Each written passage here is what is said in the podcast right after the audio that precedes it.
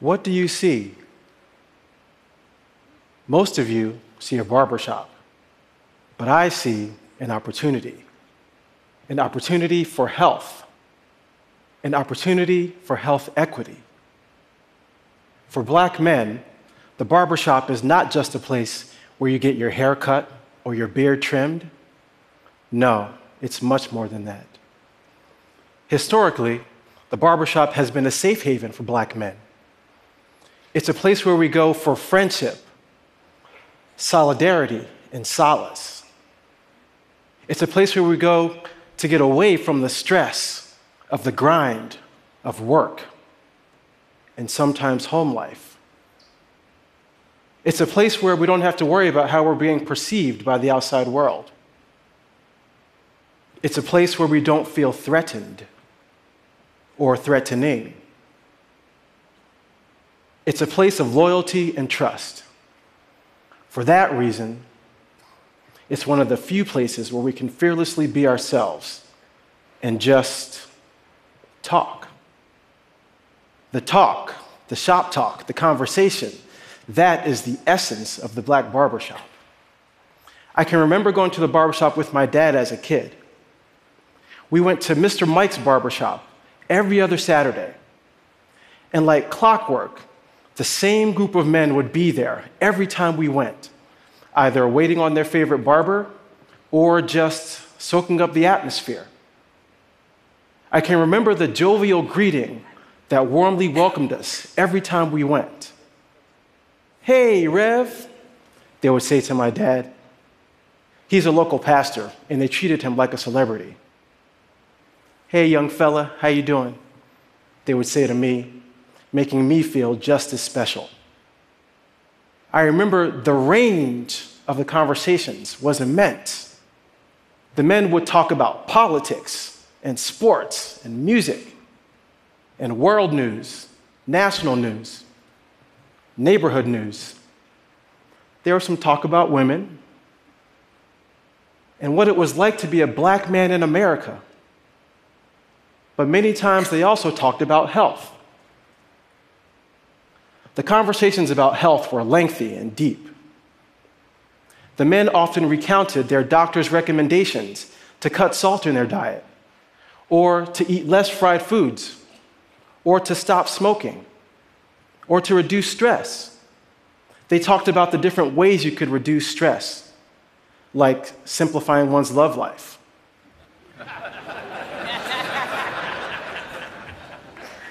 All ways to treat high blood pressure.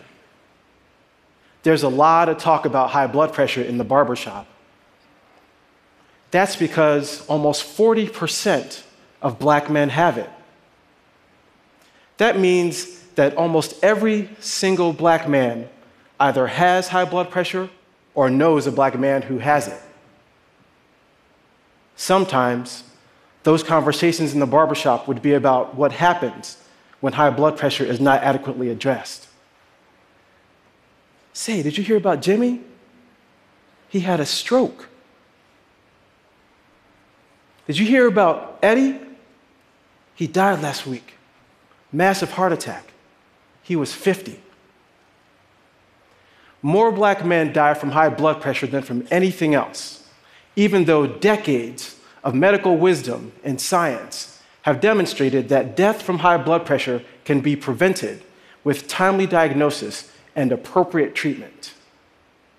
So why is high blood pressure so differentially deadly for Black men? Because too often, high blood pressure is either untreated or undertreated in Black men, in part because of our lower engagement with the primary healthcare system. Black men, in particular those with high blood pressure, are less likely to have a primary care doctor than other groups. But why? Some of our earliest research on Black men's health revealed that for many, the doctor's office is associated with fear, mistrust, disrespect, and unnecessary unpleasantness.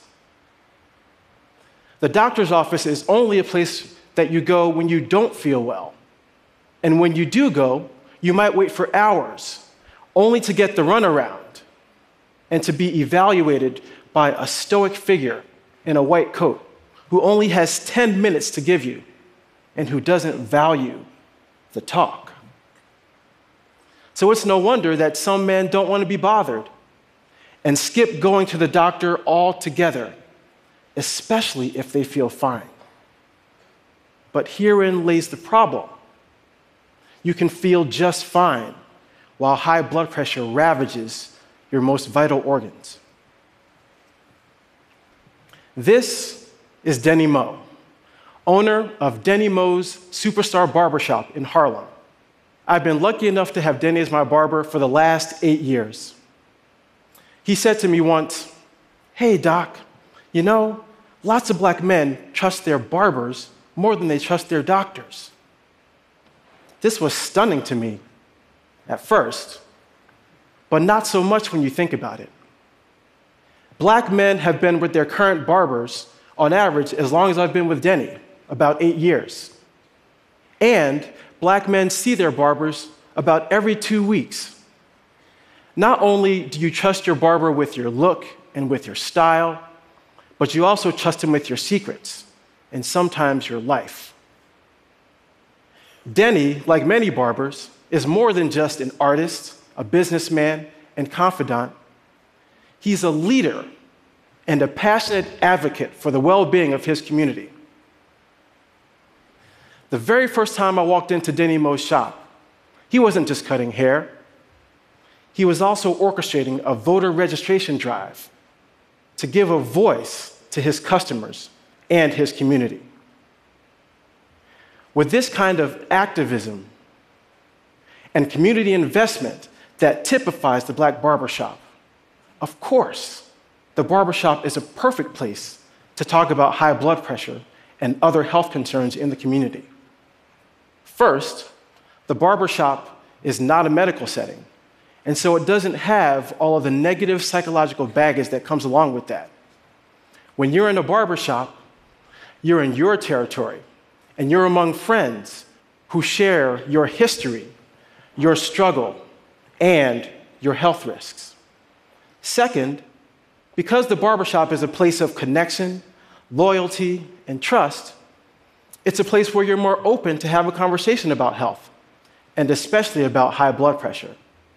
After all, conversations about high blood pressure have all of the elements of great shop talk: stress and high blood pressure, food and high blood pressure, relationships and high blood pressure, and yes, what it's like to be a black man in America and high blood pressure. But you can do more than just talk about high blood pressure in the barbershop. You can concretely take action. Here we have an opportunity to partner with the Denny Moes of the world and empower communities to address the health inequities that uniquely affect it. When high blood pressure screening expanded from clinics and hospitals to communities in the 1960s and 70s, black physicians like Dr. Eli Saunders in Baltimore and Dr. Keith Ferdinand in New Orleans were at the forefront of bringing health promotion to community hubs in urban black neighborhoods. These pioneers paved the way for my professional journey with barbershops in health, which began in Chicago in medical school. The very first research project that I worked on as a medical student was to help design healthcare interventions that would appeal to black men. We conducted about a dozen focus groups with a broad cross-section of black men, and we learned that for them, being healthy was as much about being perceived as healthy as it was about feeling healthy, and that feeling good went hand in hand with looking good. This work led to the development of Project Brotherhood, a community clinic founded by Dr. Eric Whitaker that provided tailored health care to black men. Part of this tailored care involved having a barber on the premises to reward the men who came for needed health care with a free haircut, to let the men know that we too valued how they looked as well as how they felt, and that what was important to them was also important to us. But while there's only one Project Brotherhood, there are thousands of black barbershops where the intersection of health and haircuts can be cultivated. The next stop on my journey was Dallas, Texas, where we learned that barbers were not only willing, but fully able to roll up their sleeves and participate in delivering needed health services to improve the health of their customers and their community. We teamed up with an amazing cadre of black barbers and taught them how to measure blood pressure and how to counsel their customers and refer them to doctors to help manage high blood pressure. The barbers were not only willing to do it, but they were damn good at it. Over a 3-year period, the barbers measured thousands of blood pressures, resulting in hundreds of black men being referred to doctors for medical care of their high blood pressure. These barber-doctor partnerships resulted in a 20% increase in the number of men who were able to achieve target blood pressure levels, and a 3-point drop on average in the blood pressure of each participant.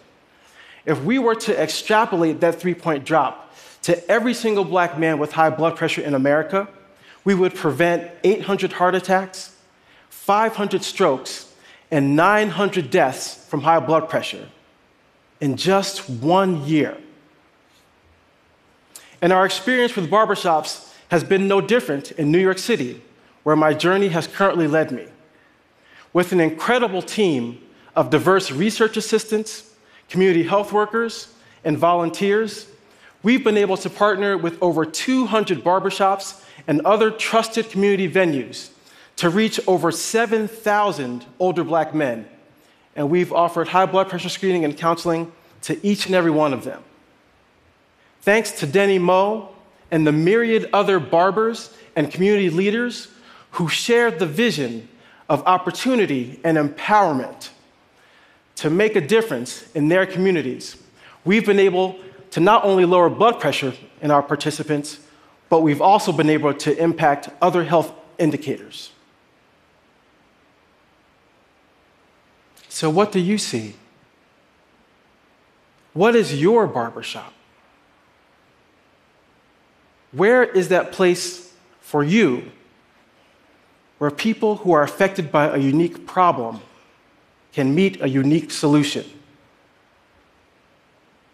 When you find that place, see the opportunity. Thank you.